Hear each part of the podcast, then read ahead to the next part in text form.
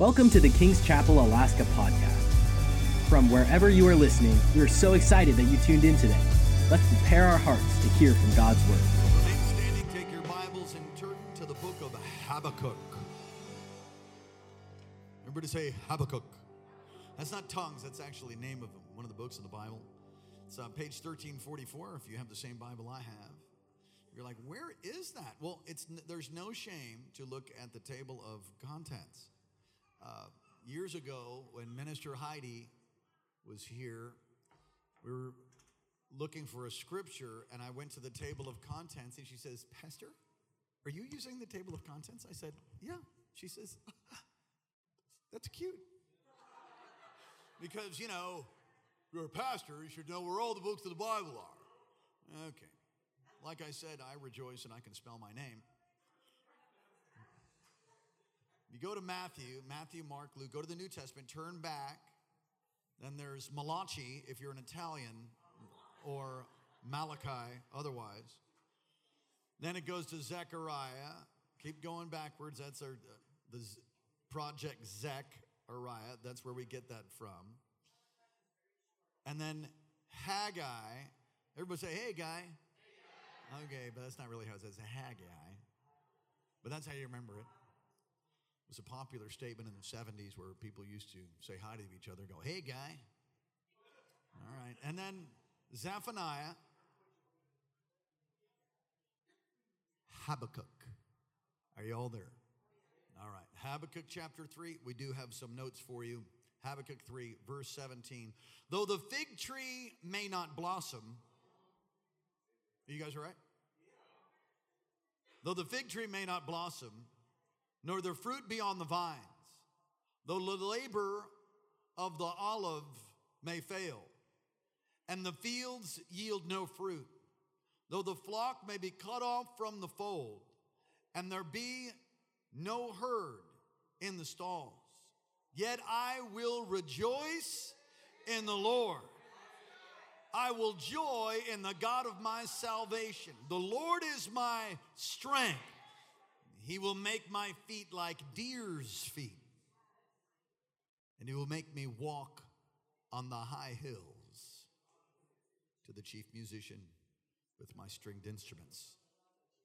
Gracious Heavenly Father, let your gifts, let your power be manifested. Do all that you want to do. In the moments that remain tonight in this service, release living understanding and transformation as your word goes forth, it doesn't return void. Have your way, have your will. And Lord, even as I've given notes, I'm happy to step away from them according to the moving and the stirring of your spirit. Nevertheless, may everything that's said and done bring you glory. May our lives be touched and impacted because you showed up tonight. And we thank you for it. In Jesus' name, amen. You may be seated.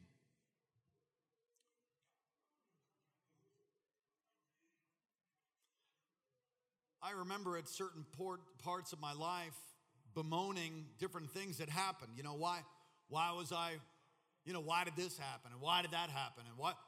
There's a lot of things you don't have choices over. You don't have a choice over what family you were born in. I don't have a choice whether I'm, I'm white. I was born white. I'm white. You were born black. You didn't have a choice whether you're born black. You didn't have a choice if you're born in the United States of America or some other nation. You don't have a choice about that. You don't have a choice of whether you came out C section or whether you were, you know, natural. Is that what they say? You don't have a choice of whether your mama bottle fed you or you were fed by some other means.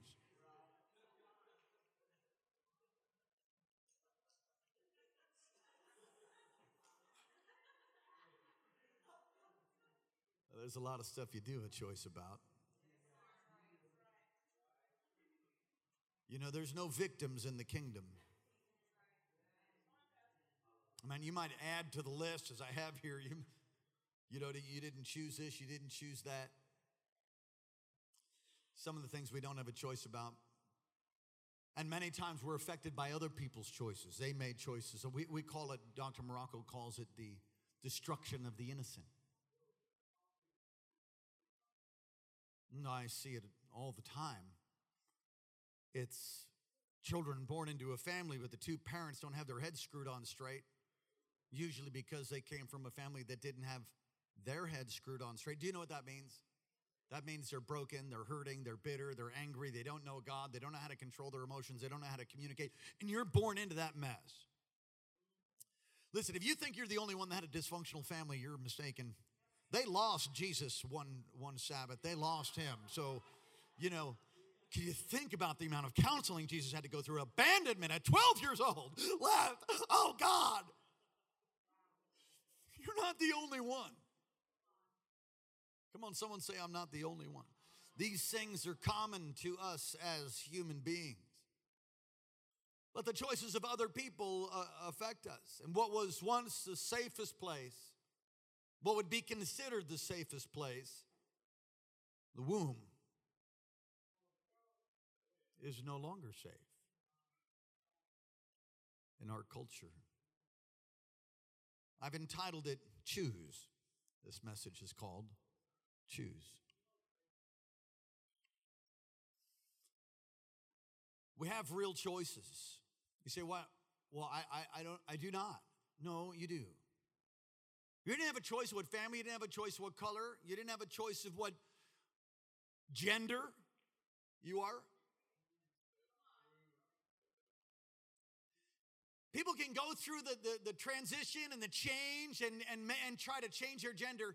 Take a blood sample, every part of their DNA says male or female. It's not going to say anything. No matter what you try to change the outside to look like, it's going to say male or female on the inside. Did you know that there's this new thing called, is it uh, gender dysphoria, sudden onset gender dysphoria?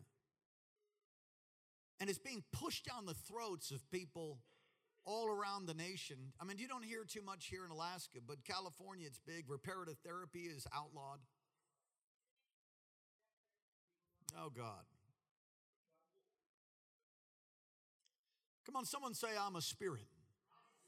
That which is going to live forever, your spirit will live forever. Where you live is dependent upon the decision that you make and who you make to be your Lord and Savior, whether your sins are forgiven or not. Your sins are forgiven by repentance and belief on the Lord Jesus Christ. There's no other way. And so we're a spirit. Come on, someone say, I'm a spirit. Yeah, you're where your spirit, you're, you're a spirit. You have a body. In fact, there's three in one Father, Son, Holy Spirit. How many of you know there's three parts of you? Right? Spirit, soul, body. It's your body. Your soul is your mind and your emotions. I'm going to tell you what, it was a, a, a day of breakthrough and revelation that caused a revolution in my life when I realized I'm not what my soul is that actually Jesus came to live on the inside of me, I started realizing hey, wait a minute. My thoughts are not lining up with what the truth is. I need to change the way I think. Romans 12. I began to change the way I think, and I began to see glory shooting out of my face. Did you understand what I just said? As a man thinks, so he is. What you somebody said, you are what you eat. Nah, it'll affect you for sure, but you are what you believe. And you know what you believe by the way that you act. So the way that you act is actually a demonstration of your belief system. All right. We're more than what behavioralists say, right in your notes. Behavioralists, what is that? Well, another word for them is uh, reductionists. What is that? Behavioralists or reductionists, uh, let, me, let me use the illustration of Pavlov's dog, psychology. How many of you heard of Pavlov's dog? So Pavlov's dog, he would ring a bell and feed the dog. Ding, ding, ding. Ding, ding. Every time he rang the bell, he fed the dog. Ding, ding, ding. Sounds like more like a pig, doesn't it? Ring the bell, feed the dog. Read the bell, ring the ring the bell, feed the dog. Ring the bell. Then he changed things and would ring the bell and the dog would drool. He conditioned the dog through behavior and reaction and rewards. And there are some that say man is just like a dog. Man is man mankind is reduced to his behavioral reactions based upon I'm going to tell you something that that's not true. Oh, ring the bell, ring the bell at my house, I'm going to drool for sure. But the point is you can you can overcome those things. You can change your life. You can choose to not be led around by a bell. We're more than just stimulus and response. See, because if you were more than just stimulus and response, please watch this and turn to Second Corinthians 5:10. If you were if you were just stimulus and response, then there's no place for Second Corinthians 5:10, which they'll put on the screen as soon as they find it. I so appreciate our media team. You're not just stimulus and response. Because in the end, we must all appear before the judgment seat of Christ, that each one may receive the things done in the body according to what he has done, whether good or bad. There's the very fact that there's a judgment for you and me that you will stand before, as will I, is a statement that you can change, you can choose. You're not trapped in some evil reality that you have to be angry like your father and broken like your mother, that you have to be addicted the rest of your life and have a, you know, you're just doomed to, to live this life of torment and toil. That's not a biblical idea. It's not. I can do all things through Christ who strengthens me. And I, I, know what it is to be pulled so much in one direction. It's almost like you're being ripped in half. But if you'll learn to live by your spirit, but I'm, I'm getting ahead of myself, you can choose to have a blessed life. Come on, somebody say, I can choose to be blessed. Revelation 20 and verse 11, put it on the screen again if you can. Revelation 20 and verse 11. Then I saw a great white throne and him who was seated on it, and the earth and the heavens fled from his presence. There was no place for them. And I saw the dead, great and small, standing before the throne.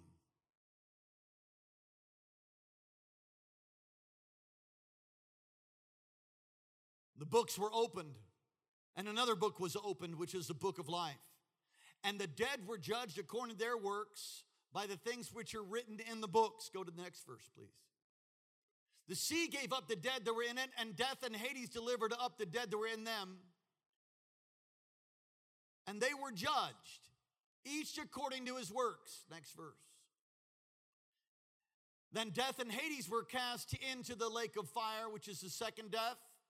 Next one. And anyone not found written in the book of life was cast into the lake of fire. Leave that up. How is your name actually written in the book? There's only one way to get your name written in the book, and that's by believing on the Lord Jesus Christ that He died in your place. And by being forgiven of your sin, you could surrender your body to the flames and still split hell wide open. You must be born again. You must receive Jesus. All of Christianity says that. Catholics believe it at its core, although there's been some strange things that have gone in there. Methodists, Presbyterians, all evangelical Christians believe the same thing that you must be born again. You must repent of your sin and receive Jesus as your Lord and Savior. That is the only way. And you know what? Nobody can make you do that. Your mom, your dad, they serve the Lord with their hair on fire. Hallelujah. Praise the Lord. You still need to choose. You can't ride their coattails on into heaven. Everything that you do, everything that I do, we'll be held accountable for it. Let's have a praise break. Feels a little bit heavy in here. Come on, somebody say, Holy smokes.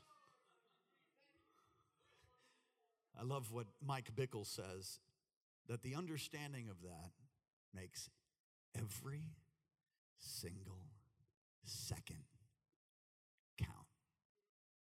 Every moment of your life when you turn the other cheek, when you, when you decide not to do that evil thing, when you choose to, to go the way of the Lord and obey his word, even though it's so difficult and your flesh wants to go the other way, you will be rewarded. You'll be blessed by doing it. Our choices can be good or, or bad. On, you know, on that day, all excuses fall flat. You will not be able, you might be able to manipulate your children, or your children can manip, manip, manipulate parents. You might be able to lie and hoodwink and bamboozle people and lead them down the primrose path. But you will not be able to do it on that day because you can't fool God because He knows everything. Our choices can be good or bad, right or wrong, because they're judged by a standard.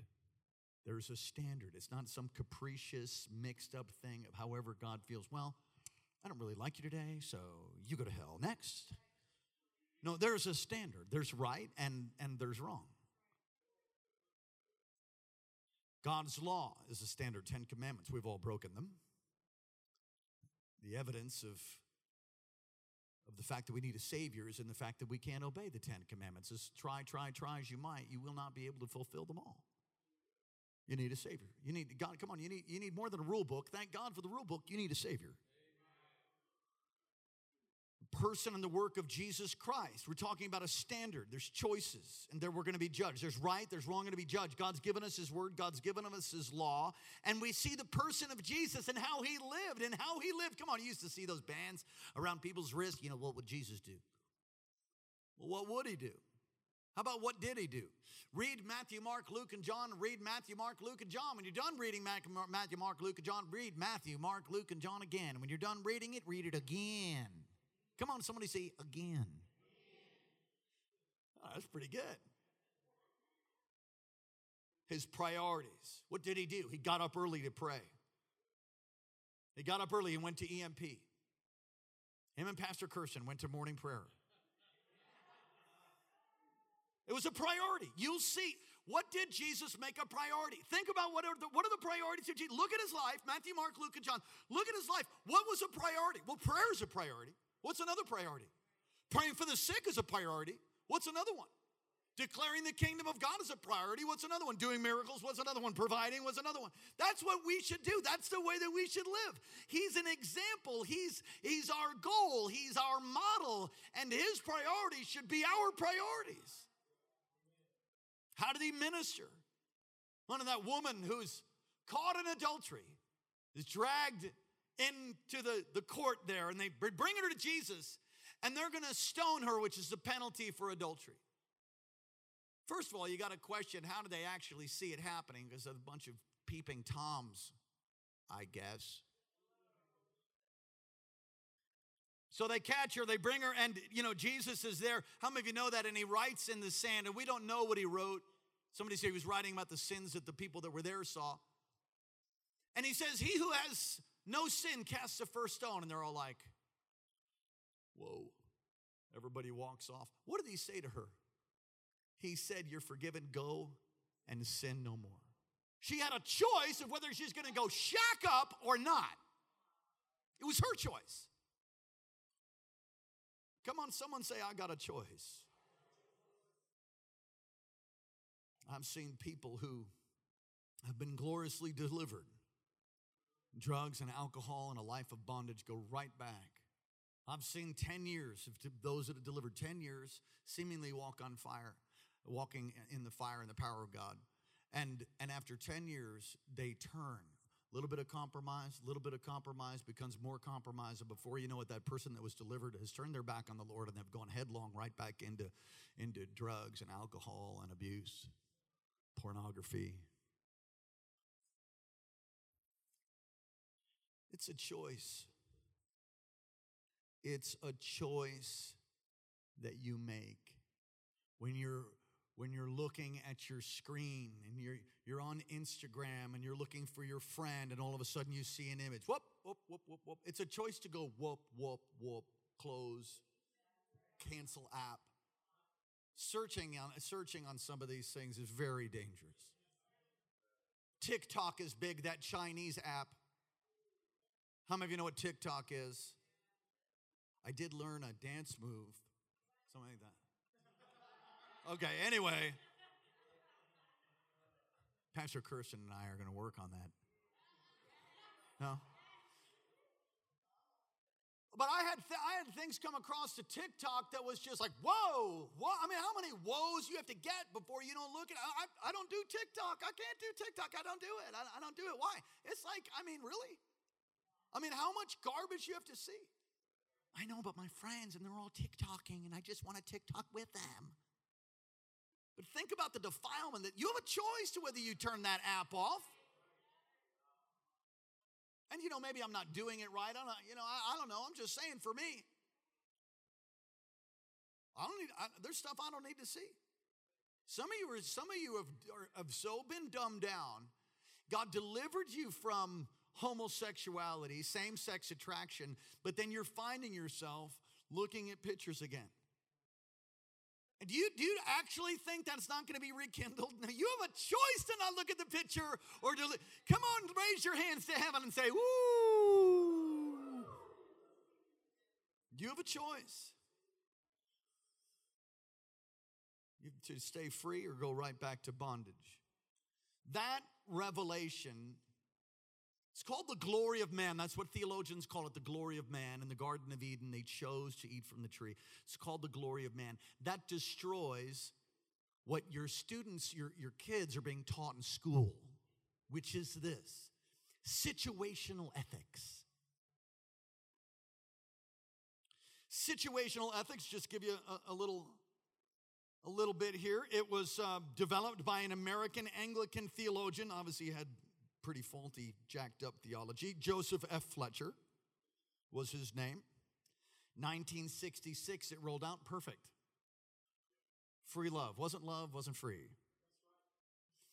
And let me give you the definition of situational ethics because this is what students are being taught today. In schools, are being taught this, okay? Watch this. Situational ethics is moral decision making is contextual or dependent on a set of circumstances. Situational ethics holds that moral judgments must be made within the context of the entirety of the situation, that all normative features of the situation must be viewed as a whole.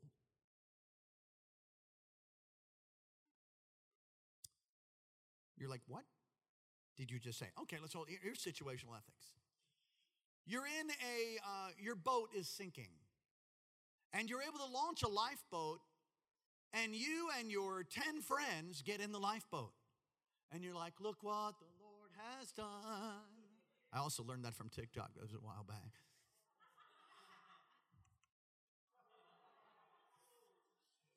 Okay, you're in the boat. There's 10 of you. And you look at your food supply and realize there's only enough food for eight people. And so then at that, situational ethics would say two people need to die. That's situational ethics. And you know what is absolutely ridiculously lame about that?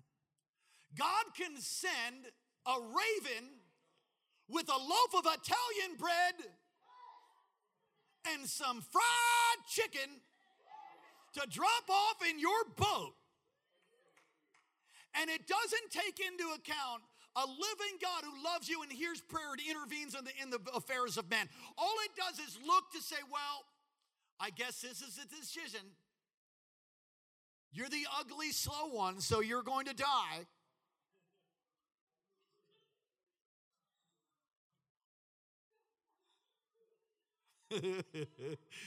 wow. Kids are being taught that in the schools today. That is not how we make decisions. Sit for hours on a psychiatric couch. No, I'm fixing to fixing to slap something right now.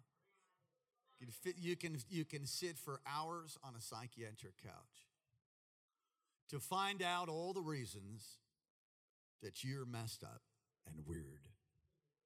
When you know you are. And you'd be like, well, I discovered that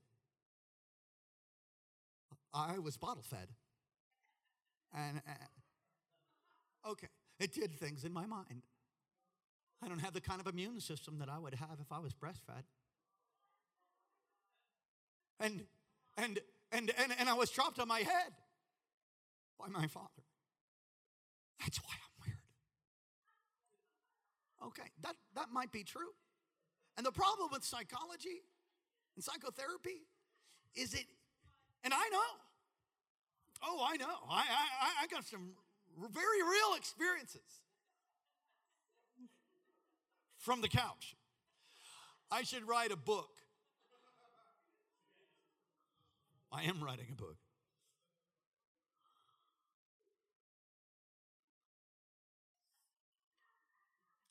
Pause that you're experiencing in service right now is Pastor Daniel getting a hold of his thoughts so I can be gracious and kind. I have, I have the voice of my wife going through my head. Just talk like Dr. Morocco. Just talk like Dr. Morocco. Just be a statesman. Be a statesman. But somehow I just can't. oh, no, no, I, can choose to. I will. I'm choosing right now. I'm. I, am now right, right, right now. I, I'm choosing to. The problem with that is that on a psychiatric couch, all of the revelation of the difficult things that you've gone through, and I, and I am poking fun, but I don't want to mock your pain of what happened with your mom and your dad and your brother and your sister and the different things that happened. I understand. I've got my own story. You come out of that with what? Some medication? Well, I discovered why I'm depressed. Now, now listen, I had a Prozac milkshake years ago, and it helped me for a season until I got to the root of stuff. So I'm not, I'm not entirely against it, but if you don't get to the root, you don't get to the root of it. And so People come off of psychiatric couches with, with medications to help them cope, to help them relax, you know, to take sleep medication and imagine a, you know, butterfly landing on your nose or whatever. They take medication so they're not anxious, so they're not nervous, so they're not scared, so they're not. And they can tell you all the things dropped on my head, bottle fed, that's why I'm weird.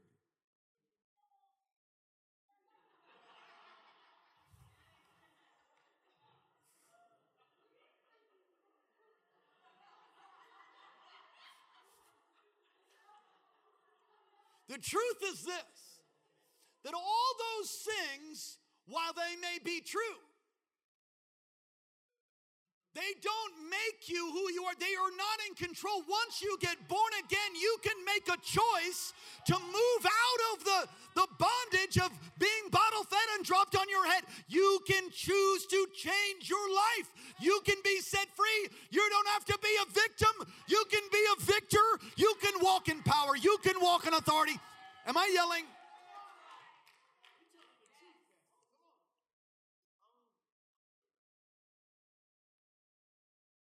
I choose to walk in victory. Well, I could hang my head and find something to cry about.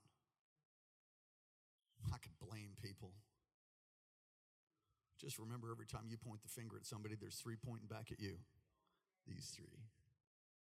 If you Oh, stop. Forgive them, apply the blood, change your life. Let's look at Habakkuk. Everybody say Habakkuk. That was really lame. You got to shake your head a little bit, a little bit more breath. Come on, you ready? He said Habakkuk. Okay. Habakkuk is um, his concerns. First of all, Jehoiada is the is the evil king. The year is 609 BC. He's evil. He's a wicked man and all of the people that are serving underneath him are also wicked, which is a picture that's true for us today that that people, listen, you'll become like those who you serve with. The, the leadership has got to be right. I'm going to tell you something that the enemy's trying to bring a Trojan horse of demonic power into our nation even as we speak. Leadership will determine how a nation, how a family goes. You know, they say in homes that if you can get the father to get born again and saved, then it's like 98% of the family comes in. It's not, it's not the percentage with the wife, but it is the percentage with the husbands. If a father gets saved, then the, then the whole family comes soon, soon thereafter. Usually. Some people are more stubborn than others. It was a violent time in Habakkuk's day. There's no justice in the courts. Sounds familiar. There's violence in the streets. Come on, just go read it. It's really a picture of like where we're at. And a as a contemporary of Jeremiah, Habakkuk is a contemporary of Jeremiah. They, they were alive and prophesying at the same time. Habakkuk cries out, How long? And why, God? Why? Listen, why is a painful thing to ask. But that's what he does. He's like, how long do we have to deal with this? Injustice in the courts and violence in the street and the corruption of this evil knucklehead. How long, God? And why? Why? And he doesn't like the answer he gets. No, he, he, he doesn't like it. Basically, what God says is, He's like, Well, I'm gonna fix it. I'm sending judgment. He's like, Wait, wait, wait, wait, wait, wait a minute. What? Uh, uh, uh, what? God says, I'm sending judgment, and I'm sending judgment using a pagan nation. I'm sending the Babylonians to bring judgment on Judah. I mean, can you imagine after you can you imagine being an intercessor, prophetic intercessor, you're crying out, come on, God, how long, Lord? Lord, fix this nation, fix this nation. He's like, no problem. I'll send China.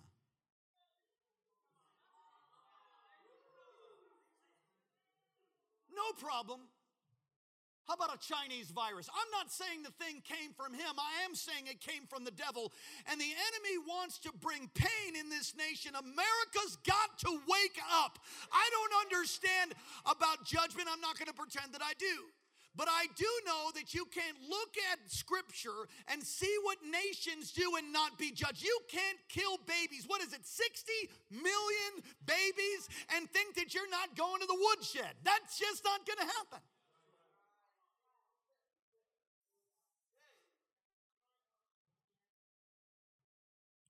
And then, he says, oh, you know, I'm, I'm sending judgment from the Babylonians, and then, and then I'm going to judge them. I mean, that's kind of intense. His response is he prays. What a beautiful response.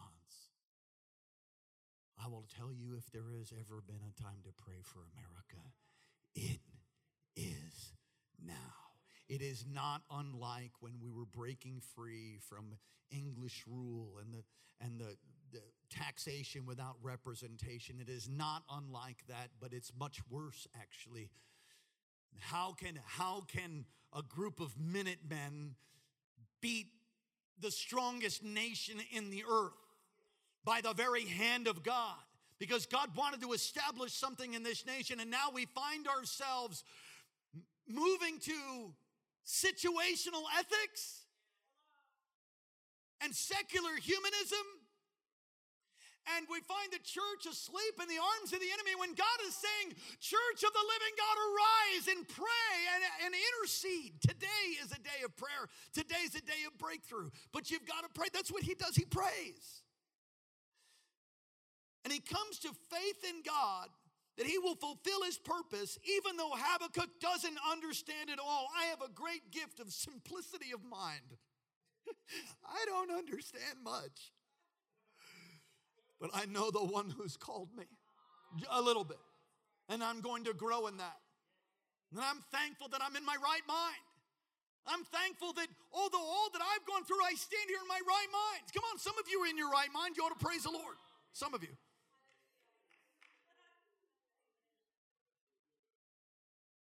Habakkuk didn't understand it all. You don't have to understand it all. He knew that God was going to fulfill his purpose even though he didn't understand. And I'm going to tell you that God will fulfill the purpose in your life if you'll choose to serve him. And God will fulfill his purpose in the United States of America if you'll pray and you'll believe God. God will fulfill his purpose. You don't understand how he's going to do it. Listen, I don't understand how, how God has done all kinds of miracles. There's so many. There are unexplainable breakthroughs in this church. I, I just go hours to talk about it. We shouldn't even exist. We should not be here. The kind of attack that hit this place some 15 years ago, 14 years ago, levels most churches they close and they never come back. But we are here. How? I don't know. It's a miracle. He must want to do something through the likes of you and me. Chooses the foolish things of the world to confound the wise. Habakkuk writes things like Habakkuk 2:14, "For the earth is filled with the knowledge of the glory of the Lord as the waters cover the sea." He writes in Habakkuk chapter 3 and 2, "We've heard of your fame and stand in all of your deeds. Lord, repeat them in our day. In our time, make them known. In wrath, remember mercy." He chooses to have faith. He chooses to rejoice. Whoa. He rejoices in God, not his circumstances. Oh, how many times have we been in situations where there we are, feeling like you're dying with COVID 19? Come on, there you are, and it's difficult and painful, and yet you lift your hands, you lift your head, and you worship God.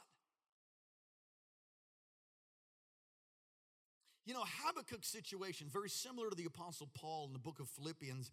And, and Philippians 4.13, he says, I can do all things. Do you know where he was when he wrote that? He was not drinking a daiquiri, a little umbrella, a virgin daiquiri. He, he wasn't, he, he, he wasn't on a chaise lounge, you know, looking for some baby oil. Do you know where he was? Prison. He was in prison for the gospel when he writes that, the prison epistles. He writes to the church in Philippi and says, I can do all things through Christ who strengthens me. Second Corinthians 12, Paul says, In my weakness, his strength is made perfect. When you're weak and you can't do it, well, isn't that a beautiful time for God to show up and show off and do what he does? No. He chose to worship God. He chose to rejoice in God, not in his circumstances. And God gave him strength. Verse 19. God gave him strength. The Lord God, verse 19, the Lord God is my strength. Hmm. And this next verse, I, I, will never forget this. I was working in, uh, in Kihei once again for a rental car company. And some random middle aged, spirit filled, Holy Ghost lady comes walking up to the counter. I've never seen her in my life. And she says, Are you Daniel? I said, Yes, I am. She said, I have something for you. I was like, Okay. How many of you know when somebody said they got you? How many of you know you can hear spiritual authority? I have something for you. I was like, Shanda da da da. I'm like, all right. And she had something in her hand and she brings it forward and she hands me a book, which I would encourage every single person to read Hinds Feet in High Places. She hands this book to me and she says, God is going to give you hinds feet in high places.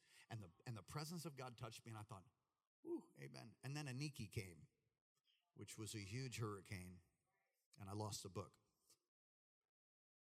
What that means, it's a great book. I'd encourage all of you to read it. Hinds Feet in High Place, a classic. What that means is, see, the high places were where, where demons were worshiped. The high places are where idols were worshiped. The high places on the high places is where there would be an apostate people turning from the Lord and worshiping idols.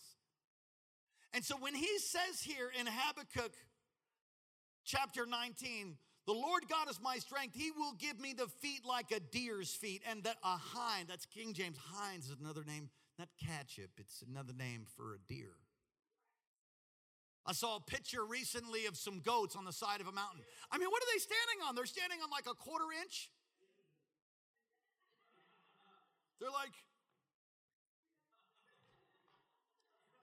That's the picture. That God gives you such sure footedness, such authority, such agility in the spirit that you'll be able to go over even demonic mountains and you'll be able to stand on stuff and declare the glory of the Lord of the land of the living. You'll be able to take the high places for God, that God will put his authority on you. Come on, don't live like a limp noodle, apathetic and lethargic, whining about the fact that you weren't breastfed for God's sake. Shake yourself. Ah! I've got power. I've got authority. God before me. Who can give me against me? He's given me hinds feet in high places. Come on, just kick your leg out. Feel good. Go ahead. Whoa.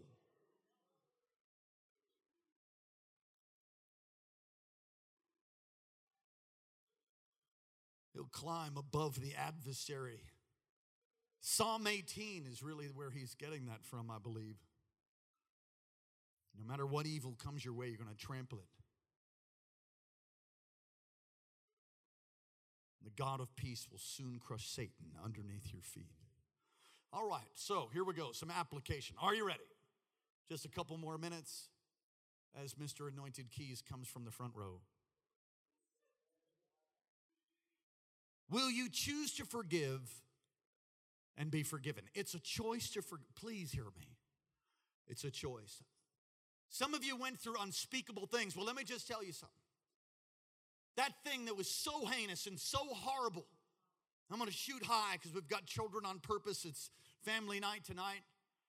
Some of you went through heinous things that people should have been arrested for, and it was your own flesh and blood that did it.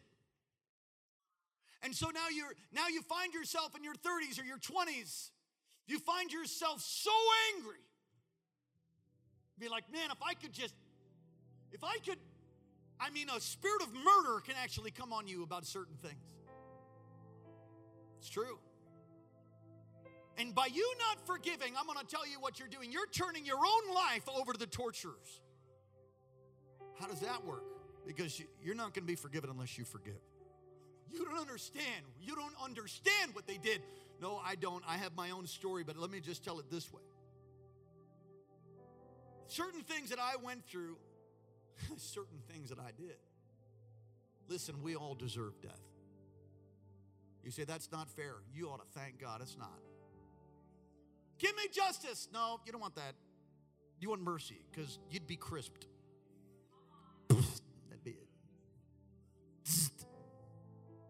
Come on, how many grateful for God's mercy? So when I understood this, I mean, I actually had the thought like somebody needed to die for something that happened. Like, really, no, they should just be executed. Come on, don't look at me like that.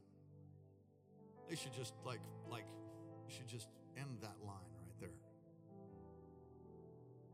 Somebody should die. And the Lord whispered to me and says, Somebody did. And I thought, oh, God. When I understood the power of the cross, see, in, the, in and of yourself, you have an ability to be able to forgive, some more than others. But true forgiveness only comes by justice being served. And the way that ju- what justice is, is that without the shedding of blood, there is no forgiveness of sin. So the way that you forgive is really based on what Jesus has done. So when you when something happened to you, when you went to that house to babysit and that guy was there and that father and the, the mother wasn't and, and, and it got terrifyingly scary and something went wrong. How do you forgive that? You realize that death was served, the death sentence was served for that man through the man Christ Jesus and you then apply the blood. You forgive through the cross. Are you following me? Somebody need to die. Jesus, you died. God, you died for that. That wicked, nasty, horrible thing that happened to my family, to my father, to my mother, that thing that happened with my uncle, God, that thing, that thing right now, God, you died for that. And I put that under by a choice. I make a choice, an act of my will. I put that underneath the blood and I choose to forgive. No, I don't. I want to choke him. No, I choose to uh, choke him. Forgive him. Choke him. Forgive. Choke. Forgive. That's how that is. I want to punch his. Oh, I forgive him. Let me punch his face. No! It's just, you guys are listening. How do you forgive that? An act of your will. Oh, feelings. Feelings come and go. Oh, it's not feelings, it's an act of your will. And if you don't do it, then your sin's not forgiven. Prove it. I could prove it many different ways, but my favorite way, if you've been here for any length of time, is to pray the Our Father, listen closely. Our Father, which art in heaven, hallowed be thy, thy, thy, on. Forgive us our debts, wait, trespasses. What's another word for that? Say it, mama. Right. All right, I, I don't need any help preaching. Sin. Everybody say sin. Everybody say sin. I just wanted a little bit of help. Thanks. You're awesome. Debts, trespasses, sin. Forgive us our debts, our trespasses, our sins. What's the next line? As we forgive those who sinned against us. Conference over. I dropped the mic, but it's not good for mics to be dropped.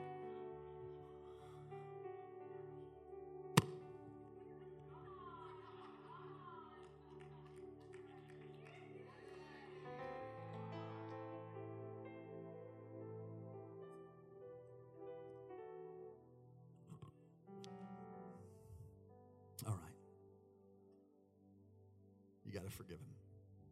I don't feel like it. it has nothing to do with that. It has everything to do with the revelation of Jesus Christ becoming sin for you and, and to all who would believe on him. But I'm angry. I understand you're angry. You got to forgive him. Feelings of forgiveness will flow later. You have to make an act of your will. I, I've been through things where I had to forgive somebody every 30 seconds. You're like, forgive me. Like, I let it go. I let it go. Oh, Jesus, I forgive them right now. You're like, he's such a jerk. Oh, no, no, no, no, no, no. How many of you don't understand what I'm talking about? You know, your ex-wife, your ex-husband, your your uncle, your father, your mother. I, I don't know what it is for you, but you've choose. Everybody say, I choose to forgive, and I choose to be forgiven. I gotta say this. Uh, it's only 7:30, and I'm I'm just gonna go for a few more minutes. I understood for me in my life, and this might help you. I understood that Jesus died uh, for all the sins that I did, and understood that He died for all the sins that people did to me. I understood that He took the place. It was a propitiation. He was the the object of wrath that took wrath away from me, and He redeemed me. I understood that, but in my soul, I could not forgive myself. Now, this is a big one. I couldn't forgive myself and I felt completely unworthy. And so, literally, for well over a year, maybe longer, I loved God, He loved me, but I had a loathing self hatred for what I did. I mean, really, I did not like myself. And I remember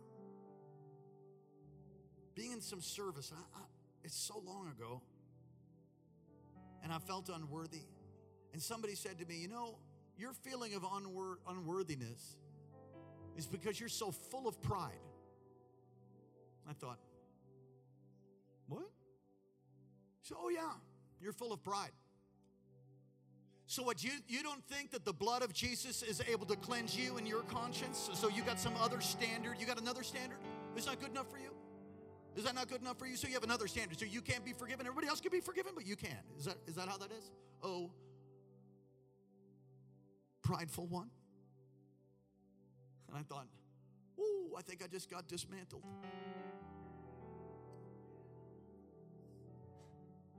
Write in your notes. I'm going to choose to forgive and be forgiven. Say it with me. I will choose to forgive and be forgiven. I will choose to pray. I'm going to make a choice. I, make a choice to pray. I pray. If you don't pray, then you're, you're missing out. You're, you're, you're crippling heaven. You can cripple heaven through your prayerlessness. Will you choose to pray? Will you, will you choose to, to be committed to the house of God? How about that?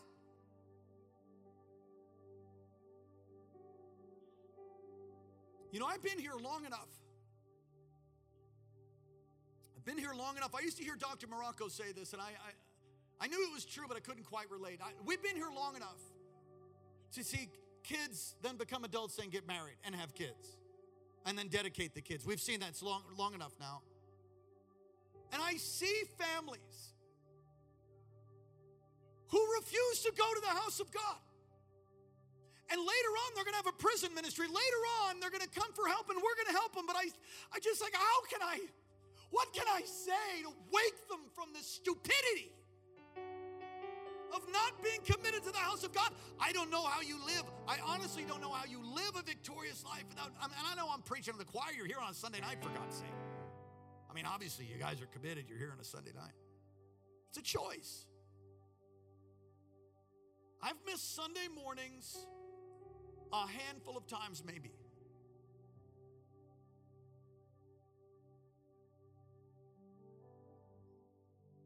COVID 19, when we went through that, and I had to, I had to not come to church. I can't tell you what that did for me. I was so committed to things of evil so long ago, and I when after I got delivered some 20 something years ago, I thought I will never be any less more committed for you, God, than I was for the devil. Never. Man, some of you'd stay up all night. You're like, but you can't get your carcass out of bed and come to church on the Sunday morning. Bump your neighbor and say, He's not talking to me. Is he? Is he talking to you? I don't know who he's talking to. Will you choose to be committed to the house of the Lord? Come on, let's get, let's get going. Will you choose to serve? Will you choose to serve? Will you get involved? If you don't learn to serve, then your discipleship will be um, hindered or hampered or distorted. You have to do more than just hear the word. You have to learn to do the word. You have to, you have to learn to serve. If you don't learn to serve, get involved in some of these teams, a worship team, sound team, children's team. Get involved. Start. I don't want to. I know it's all about you. That's the problem. Get away from I, I, I don't want to and say, I choose to serve. And what you'll find is God's power comes on you and it begins to change your life. And you build these incredible relationships with people that will stand with you and fight with you in the trenches of life. Come on, someone say, I choose to serve. Will you choose to tithe? Oh, snap. Will you choose to tithe? I have, I will, I will continue to. Will you choose to be faithful to your spouse? Yes. Meant my vows when I said them?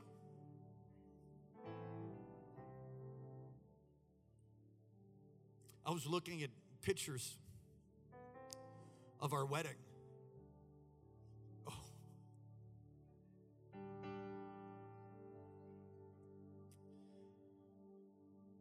It was difficult in many ways because some family members didn't come because they thought they should just boycott that for different reasons that they had.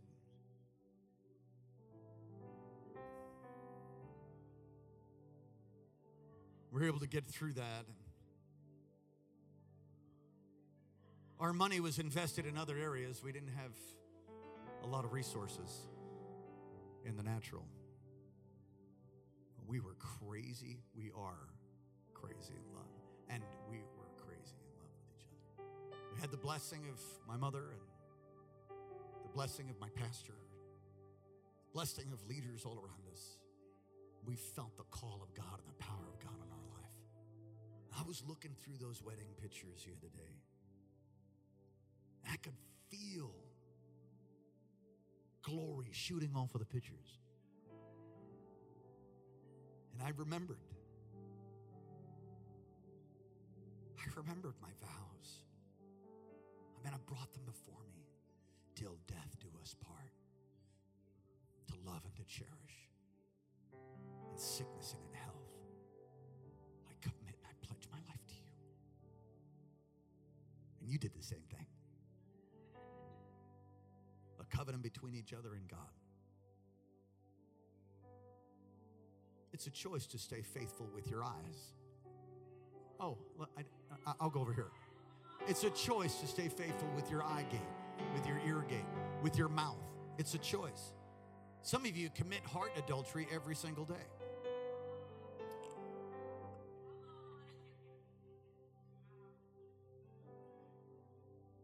Can you play that kind of? Uh, I'm trying. It was sort of a sort of balletish kind of thing. You just play it.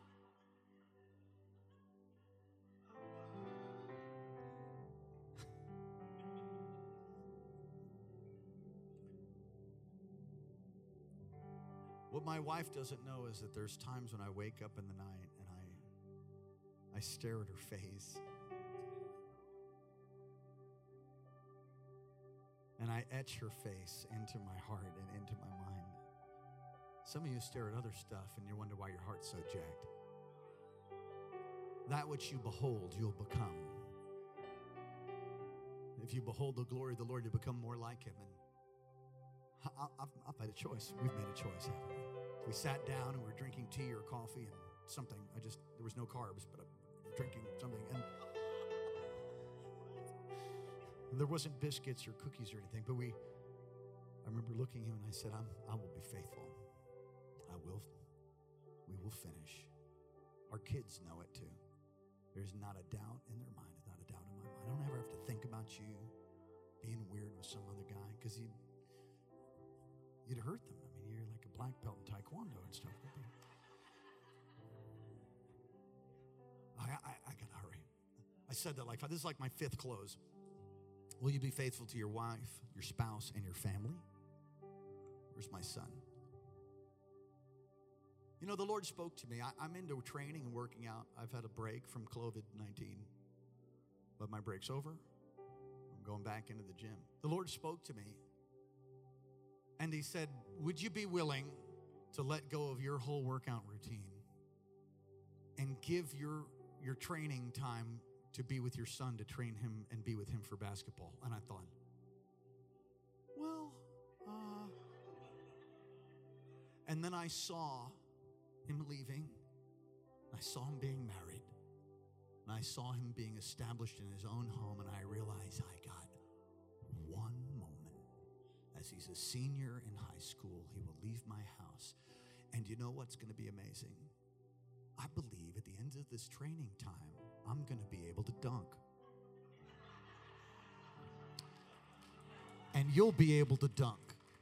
So we're doing this thing called Fat Don't Fly. And we're going to train. And you and I will never forget it. It starts tomorrow. Are you ready? I'm not ready either, but we're going to do it. That's a commitment of supporting him in his senior year of basketball. And believe me, part of me wants to just do my own routine and not do that. But the Lord spoke to me. He said, you, you, you, and we'll always remember it. That's a picture of being faithful to your family. Spend time with your sons, with your daughters. Teach them the word, teach them in prayer. Man, am I going long? It's Pastor Kirsten's fault. Will you choose to work? Will you choose to work or will you be a slacker? I've preached whole messages on work. Work is ordained by God. Don't sit at home on your mama's couch and play video games and look at Instagram and Snapchat until your teeth fall out. Get a job. Do something fruitful. Don't have your mom and your dad constantly tell you to take the trash out. Think ahead. Get, get to work and you'll find joy begin to flow.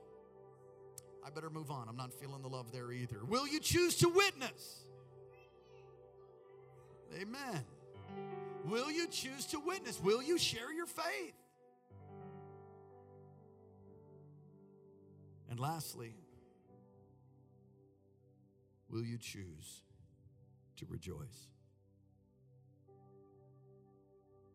No matter the outcome of the elections, will you choose to rejoice? No matter no matter which way the wind blows, will you will you choose to rejoice. I choose to serve God. I choose to rejoice. I choose God's will. God's it's your choice. Stop being a victim. Can you say amen? Stand up all across this place, lift your hand to the heavens. Man,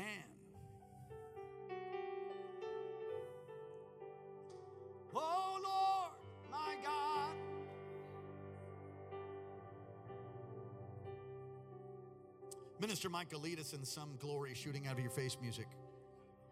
Come on, all across this place.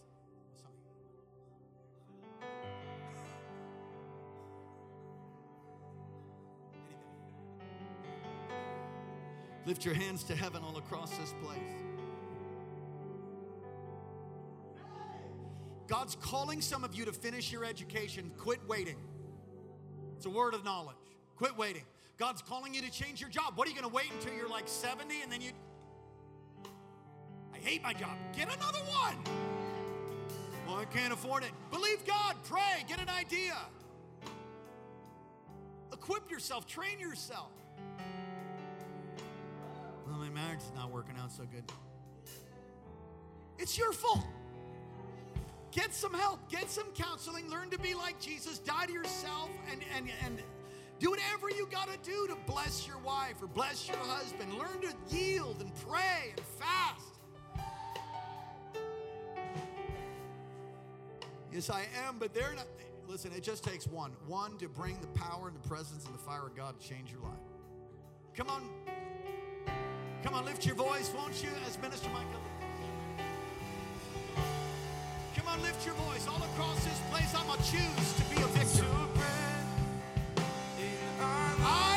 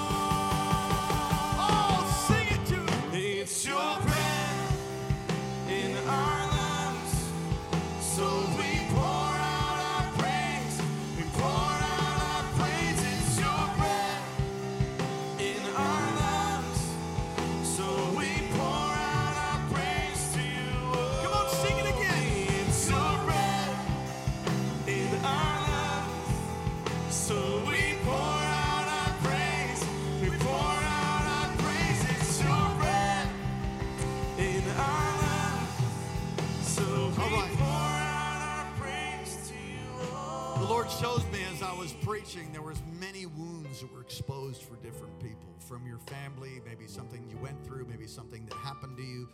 You went through some difficult things, and it's just like, man, you filleted me open. The Lord does that to bring healing. That's why that that's why that happens. What God reveals, God heals. So if if tonight you've had some things revealed, or maybe you've been aware of it, but suddenly you realize, man, I got to deal with that. I got to deal with that. I got to deal with that bottle fed thing. I'm trying to put some sugar up on it to help you. If you were bottle fed tonight, I'm, I'm trying to put sugar. if you went through some things that you need to forgive and you need to be healed from, you need to be loosed from. Maybe you've got some unforgiveness to your father or your mother or your brother or your sister or your aunt or your uncle or yourself. And you want to let that go. We have the front part of this church, which is commonly called an altar. Altars throughout Scripture are where the sinfulness of man meets the holiness of God. And if you will bring that revealed thing, that which He reveals, He heals, if you'll bring that to the Lord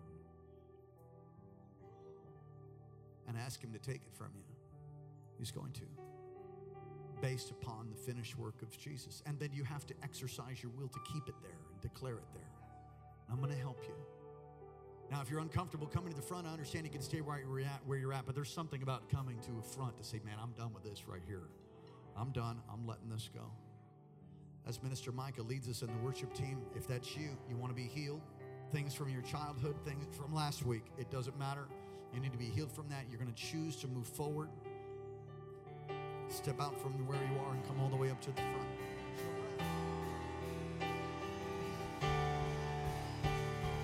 It's your breath.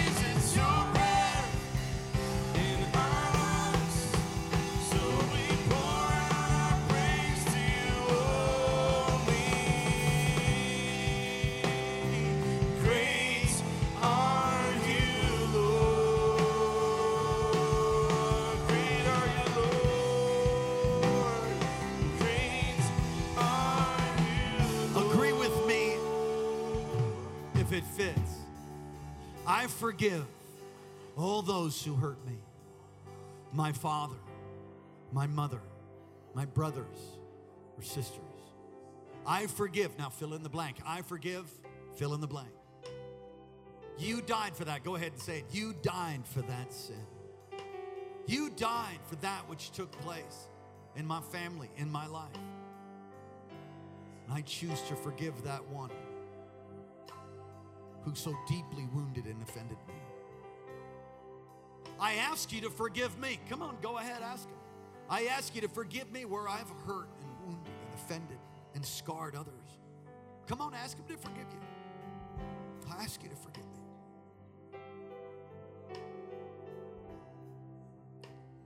And I pray now. Come on, say. And I pray now. Heal me of all of my wounds, all of the rejection, all of the defilement. Heal me now.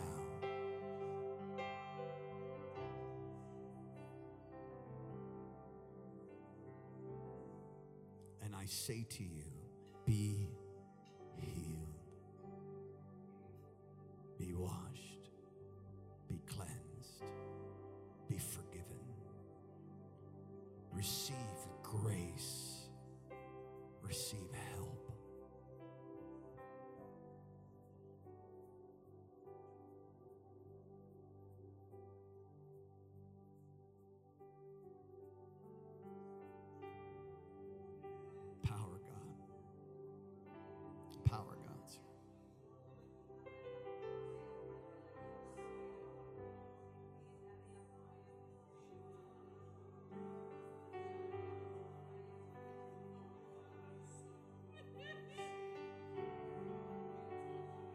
Receive your healing tonight.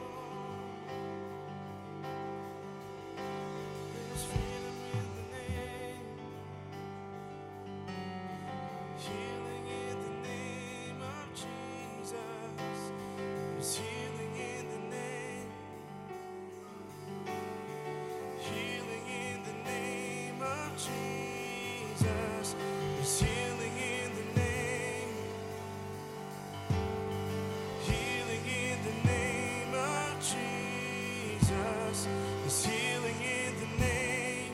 Come on, sing with us right now. There's healing in the name of Jesus. There's healing.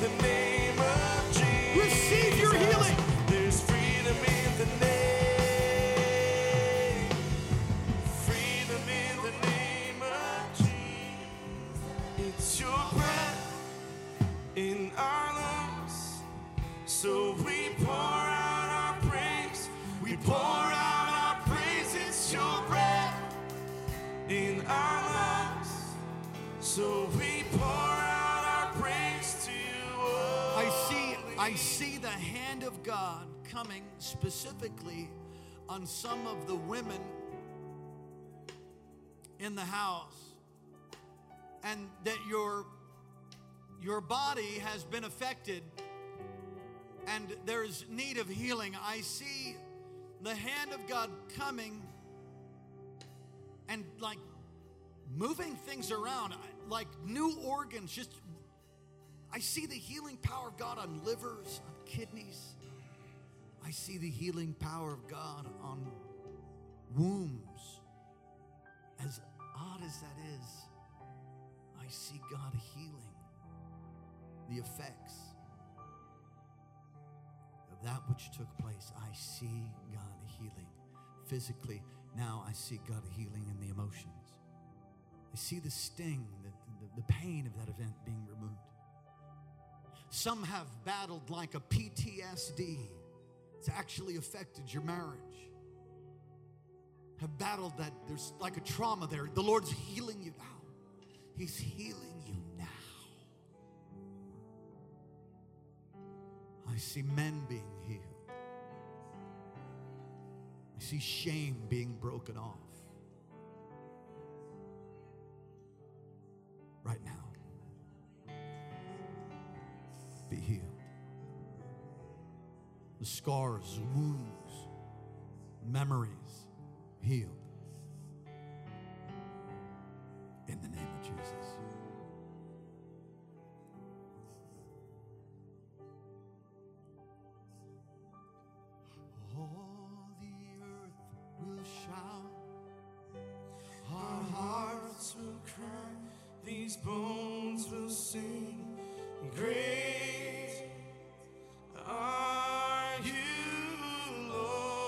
Here's the key worship Him in the midst of it. Watch the pain go. Come on.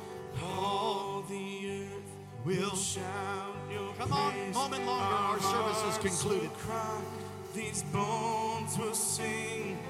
Great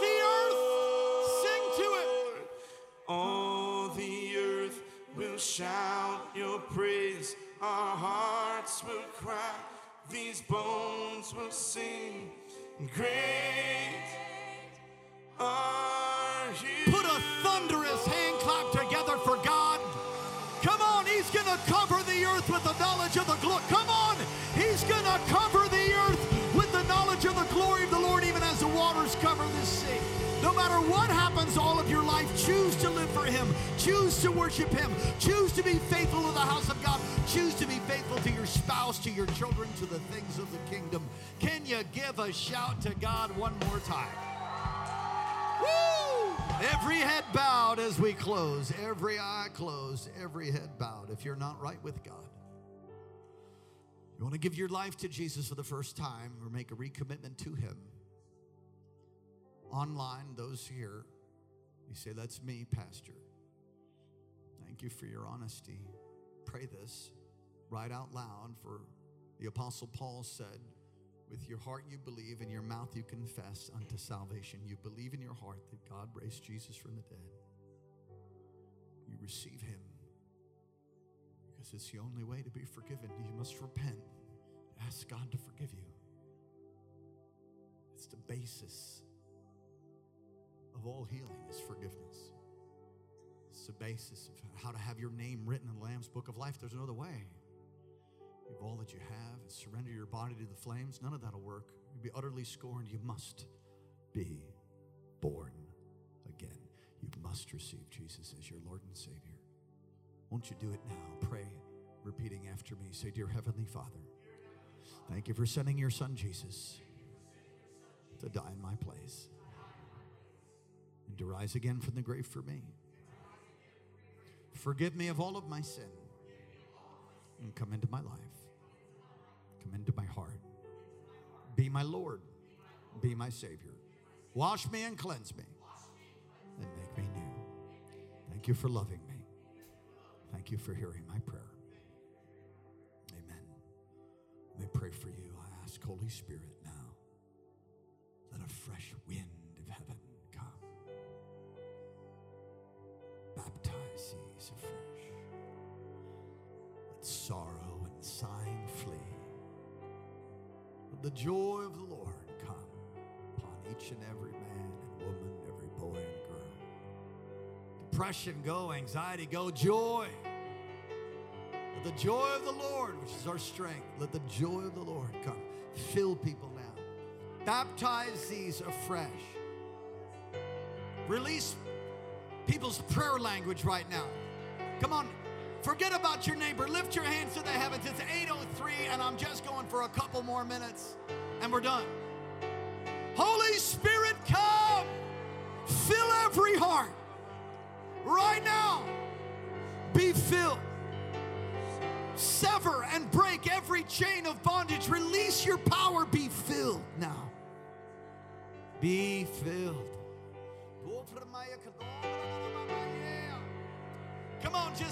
Sing in the Spirit. Pray in the Spirit if you have that freedom.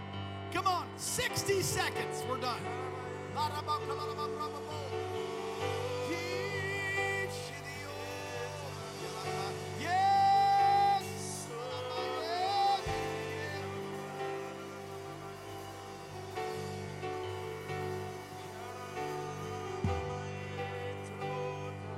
Some of you made a decision to forgive somebody who who deeply offended you and wounded you. And I'm telling you, I prophesy to you, there's more than one, there's at least seven or eight people here. I prophesy to you that this week you'll receive a phone call. This week something supernatural will happen because you made an act of your will to forgive because of the blood. And you'll see something change this week and you'll know it. You'll connect it to tonight and you'll say, My God, that's because I forgave them. Man, who else do I need to forgive? Come on. God's doing it. I see breakthrough. Breakthrough in America. Breakthrough in our homes. Breakthrough in the Alaska. Breakthrough, God, all over the world. We thank you and we praise you, Lord.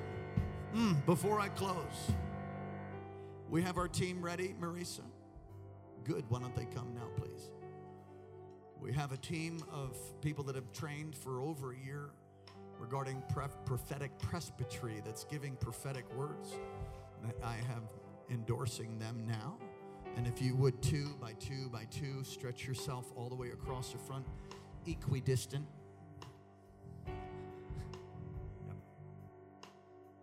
If you need a word from the Lord, you can just come and they'll be standing here and they'll, they're, they're going to give you 60 second words peace.